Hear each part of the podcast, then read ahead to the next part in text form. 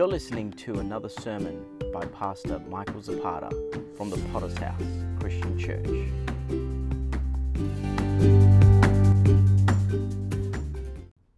The book of uh, 1 John, chapter 4, we're going to be reading from verse 17 through to 19 uh, out of the book of 1 John, chapter 4.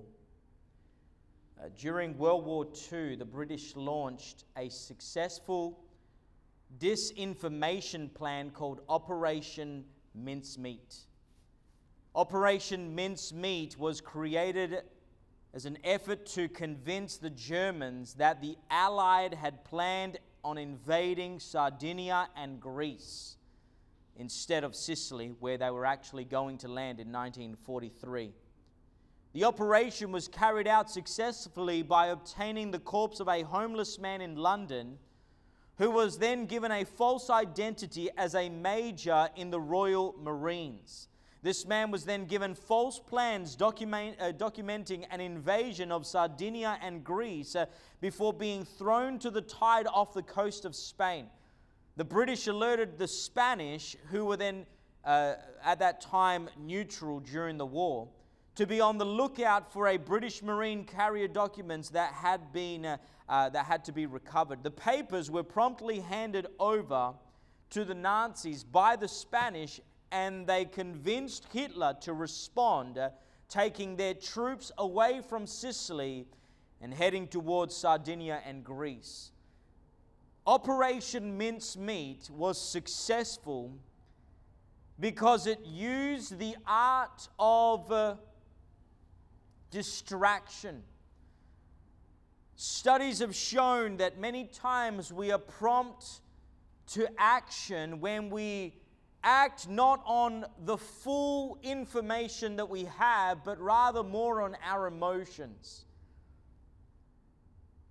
Now, I'm here to declare to you that there is a strategy of the devil that is seeking to take you away from all that God has for you in your life and he is, he is aiming at your emotions. He is aiming at the times where you have not thought this properly through, uh, and he is hoping that in this time of carelessness, you would be drawn away and miss out on all that God has. But I'm here to declare to you that God has, giving us, has given us a tactical way of thinking uh, so that we can overcome every lie of the devil uh, and be able to walk in all that God has for us. I want to preach to you a sermon entitled Tactical Thinking.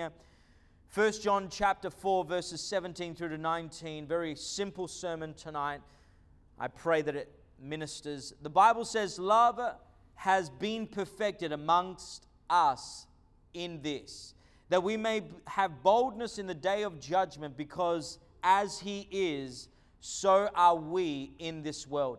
There is no fear in love, but perfect love casts out fear, because fear involves torment. But he who fears has not been made perfect in love. We love him because he first loved us. Tactical thinking. I want to look firstly and focus on our stinking thinking because the truth is is that nobody here is immune to making bad decisions. There's an old marketing strategy called, uh, and it's very simple. It goes something like this They say, You sell the sizzle, not the steak. And the whole motive behind that mentality uh, is that you are aiming at people purchasing uh, based on not what they see, uh, but rather what they can smell. How they feel about the meal is what's going to compel them to purchase. And so, if we could trigger the emotions, they believe that it would be their product will become purchased. And so the same can be transferred uh, when making spiritual decisions. Uh, the Bible says the heart is deceitful above all things and desperately wicked. Who can know it? Now, that is a scripture we don't quote enough. Can anybody say amen? That we many times are led by our emotions. We're led by how we feel and what we think is right. And many times, like the Bible says, being deceived, being led to being uh, falling to wickedness uh, and consumed by our own deceitful lusts. Now, we are all capable of making these huge errors of judgment. And it all starts in the mind. Stephen Covey uh, says this He says, Sow a thought, reap an action. Sow an action, reap a habit. Sow a habit, reap a character. Sow a character, reap a destiny. And so here uh, Stephen who understands it all starts in the mind. It all starts in our stinking thinking. Many times uh, when we are hungry, we shouldn't go to Woolworths and do your grocery shopping, right? When you are feeling emotional and uh, depressed, it's no time to isolate yourself because I tell you what, you get that bucket of ice cream and you're going to hoe into that, and before you know it, you'll feel somebody's been in your house and eaten all your ice cream. But it's you. It was your emotions that drove you to think and act that way. But it all starts in the mind, and you have to recognize this is this scripture is not speaking to non-believers, it's speaking to Christians at a time where huge errors can be made at the very last days, faced with judgment. The Bible says Moses thought it would be good to murder an Egyptian. That was an error. The Bible speaks about Lot, who looked up and saw the plains of Sodom and said, That's a great place for me to start a family. But it was an error. It was Saul who thought it would be okay to sacrifice, uh, even though the priest Samuel was not there, uh, and that cost him the kingdom. It was Solomon who thought it would be okay to marry a woman that was not of the, uh, uh of the tribe of God. Uh, and so here he enters into something that ruins his destiny, all by going of something that they thought and the list goes on. Listen to me, beloved. Uh, many have fallen by the wayside because they sowed a thought and they reaped an action. In the mind is where the devil is targeting you tonight. Uh, and I want to declare to you that the correlation uh, that we, we are brought to in our text uh, is between the days of judgment and the love of God. Again, in verse 17, love has been perfected amongst us in this that we may have boldness in the day of judgment, because as He is, so are we in this world. And so here is uh, the love uh, that causes us to think correctly, thus uh, bringing a huge separation between someone who has not experienced the love of God uh, with someone who has. How many know that Christians ought not to act the same way as non Christians? They should not think the same way as non Christians. They should not behave and speak. Why? Because if we have the love of God that is perfected in us, it changes us from the inside out. Now, it's no error in judgment that highlights the fact that our emotions can lie to us. It's God's love for us that anchors us and makes us rational thinkers, that does away with the stinking thinking and helps us to be analytical, tactical thinkers. And so, can I declare to you, it's not a time to stray away from His love. Again, the word perfected means in the Greek to be complete or mature. And so we know when we see young kids, uh, they can fall in and out of love like there's no manana. They have a friend, no, she spoke bad to me, we're not friends anymore right? It's an immature love. Uh, it's very shallow. But here the Bible is saying a perfected love uh, is one of maturity, one that understands uh, the intricate realities of it and therefore does not quickly disengage from it, but rather seeks to make sure that he has grasped it entirely. This takes time and this takes discipline. But the truth is, you have to understand is that God loves us and He desires us to be with Him despite what you may be facing today. So let's look secondly at the fear factor. Because here is our stinking thinking that can be assaulted by a fear factor. The devil exploits this reality in our lives. Fear uh, is many times uh, the motivator to propel us away from what God has for us. Now, there's two major fear moments that I have in my life just recently that I still recall.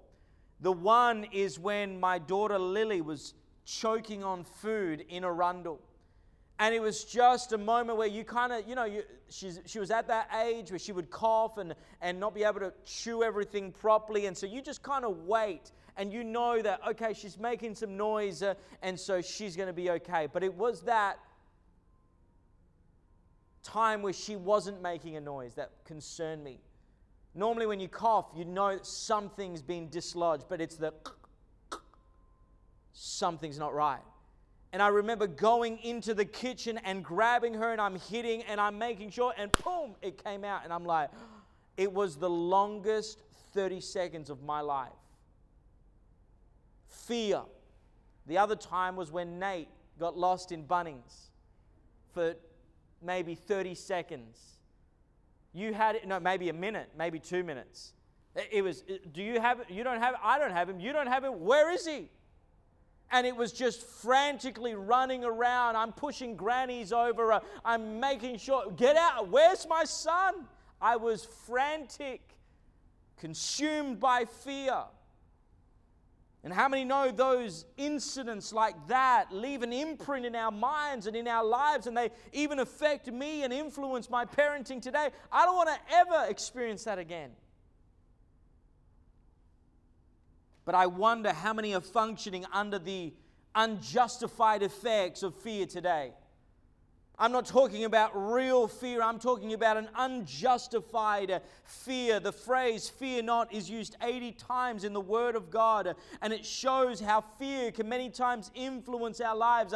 But I wonder how many today are gripped by irrational fear as somehow these things uh, may happen or it could be out of uh, our control, and all of a sudden everything could crash down right in front of me. See, the devil understands if he can attack the mind, it will corrupt the entire body.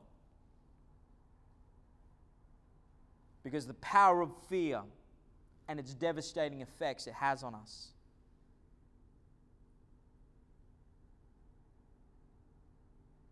Mark Twain said these words I've lost a lot of worries in my life, most of which never happened. A lot of worrying about things that never happened. Fear that gripped me, fear that was real. How many of you have been reading the newspaper about the coronavirus or seeing it on the internet, on the news? There's a stampede for toilet paper a stampede for toilet paper, as if that is the major issue. Well, if I'm going to stay at home, I better be able to wipe my butt. Otherwise, this is going to be a terrible experience. Really? People are going crazy because of a coronavirus. My friend called me today. He came back from the uh, conference in Perth and he was a little bit run down. He's been having l- lots of late nights, early mornings, and because of the maybe jet lagness and having to jump back into everything back in Melbourne, uh, he was feeling run down and so he developed SUF uh, uh, symptoms. So he called uh, the GP and said, I have flu symptoms and so I want to see a doctor. And the receptionist went frantic on the other side of the line. This is in Melbourne. She contacted, said, okay, no problem. When you get to the car park, call us again. Do not come inside. Just call us from the car park. And so he gets there, he's at the car park, uh, he's waiting 30 minutes, he's going to be allowed in. They're asking all these questions. Uh, finally, they call, say, Come on in right now. He walked in the door, they called his name, he responded. They said, Room number four, and he immediately went into the room. The doctor had a hairnet, gloves, a mask on. He was uh, uh, asking more questions with his little, uh, you know, checking him, th- uh, stethoscope on the, on the chest, checking his breathing, immediately getting the sanitizer and uh, rubbing it, making sure he got all the germs off. He said, You know what? You probably just got the common cold. Here's some uh, prescription antibiotics, and you'll be fine. Frantic. People are fearing for their lives. And let me just say the, this these are scary times. This is no time to just be going sour in the last day. This is no time to be playing with sin and thinking, you know what, this is fine. We are living in the end times. And can I just declare to you that the reason for mayhem is because we are living in a generation that does not love God. And because our scripture says that the love is what casts out fear. There is no doubt in my mind that here are people uh, that reject the love of God uh, and now are consumed with fear. We don't know what's going to happen next.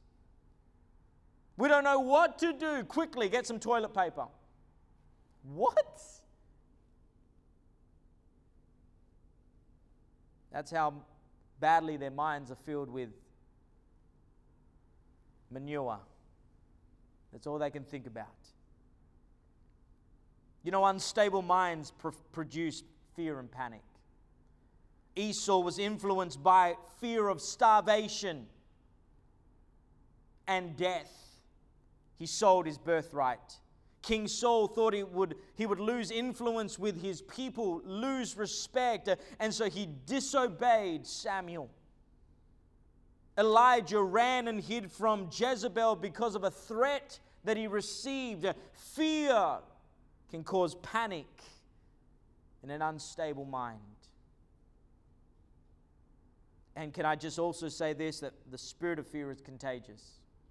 That if you're not careful, if you don't carry the love of God in your own life, you'll be one of those people running down and getting as much toilet paper as you can as well. 1 John chapter 4 verse 18 There is no fear in love but perfect love casts out fear because fear involves torment. But he who fears has not been made perfect in love. It's no mistake, beloved. Church, that we are living in the last days, and you can see it all around us. 2 Timothy chapter 1 verse 7 for God has not given us a spirit of fear but a power and of love and of a sound mind. See, that is our portion. That is what we need to claim. Don't fall for the lies.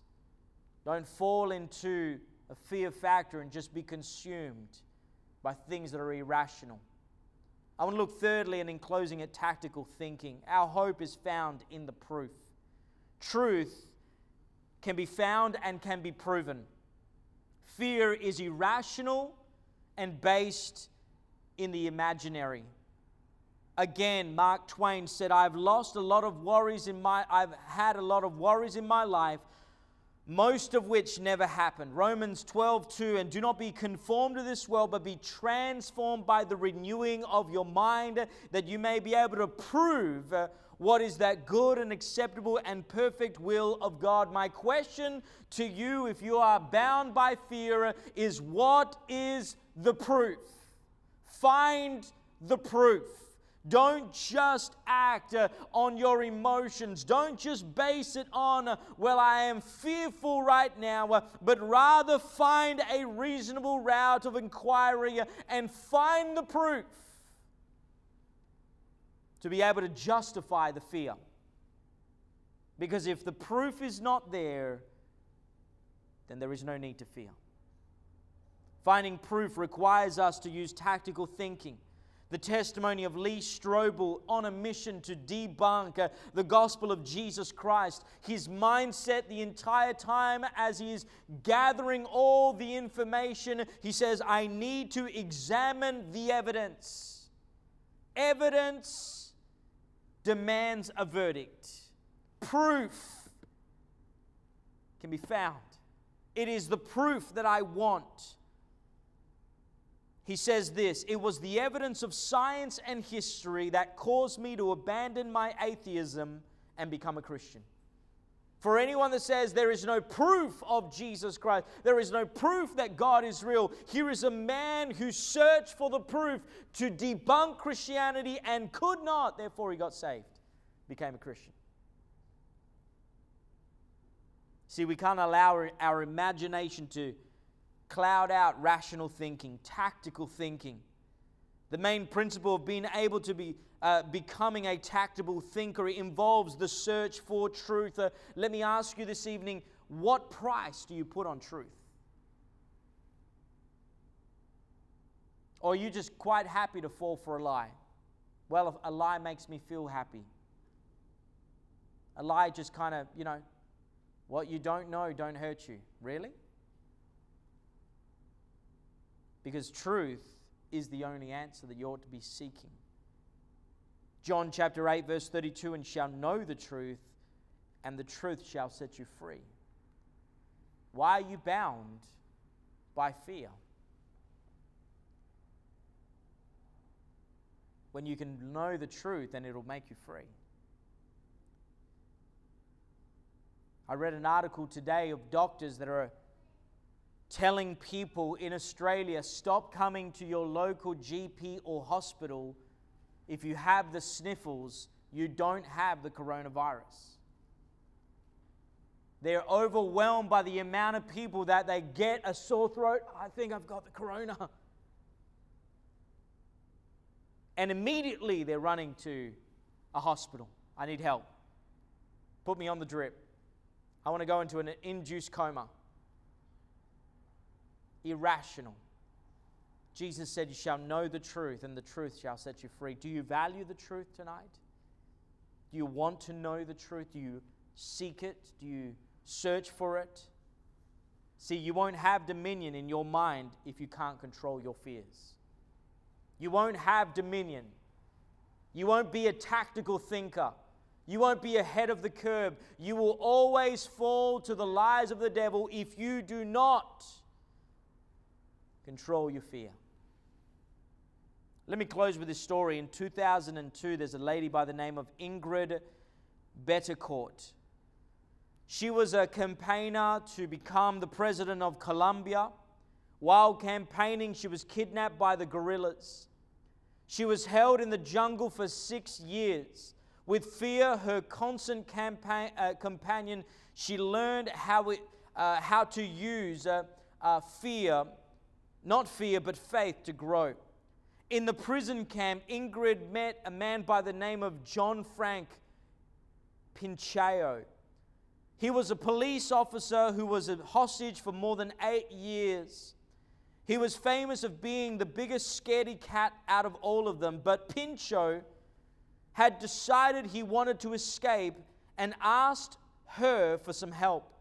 By that point, she had become a master at escape attempts. She had tried in the past, but only to fail because of those that she decided to escape with. Uh, this time, she told Pinchao every bit of expert advice she could get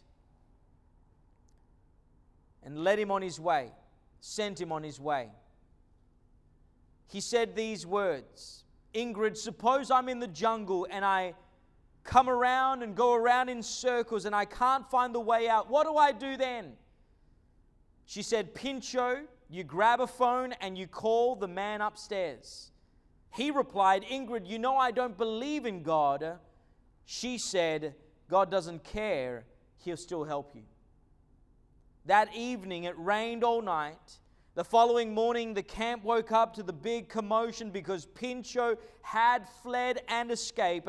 The guerrillas made us dismantle the camper and were starting to march. During the march, the head guerrilla told all of us that Pinchao had died and they found his remains eaten by an anaconda.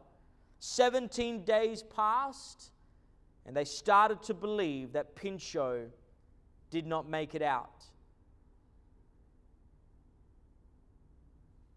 By the 17th day, the news came out Pinchao was free and obviously alive. This was the first thing he said. I know my fellow hostages are listening. Ingrid, I did what you told me. I called the man upstairs, and he sent me the patrol that rescued me from that jungle. Think about the guerrilla tactic. Pinchao's dead. He got eaten by an anaconda. Fear cast out all hope. But see, that was just a lie. That was not true. See, that's exactly what the devil wants you to do. You may be faced with something tonight that you feel there is no way of getting out of this. But can I say to you, cry out for a miracle. The most rational thing you can do in your times of despair is not allow fear to consume you, but cry out to the God who has the answer. If you do that, you'll find that it'll be pleasing to God and He'll be more than happy to take away your fear and bring out the answer and miracle that you are so desperately seeking. I want every head bowed and every eye closed. No one moving around just for a few moments.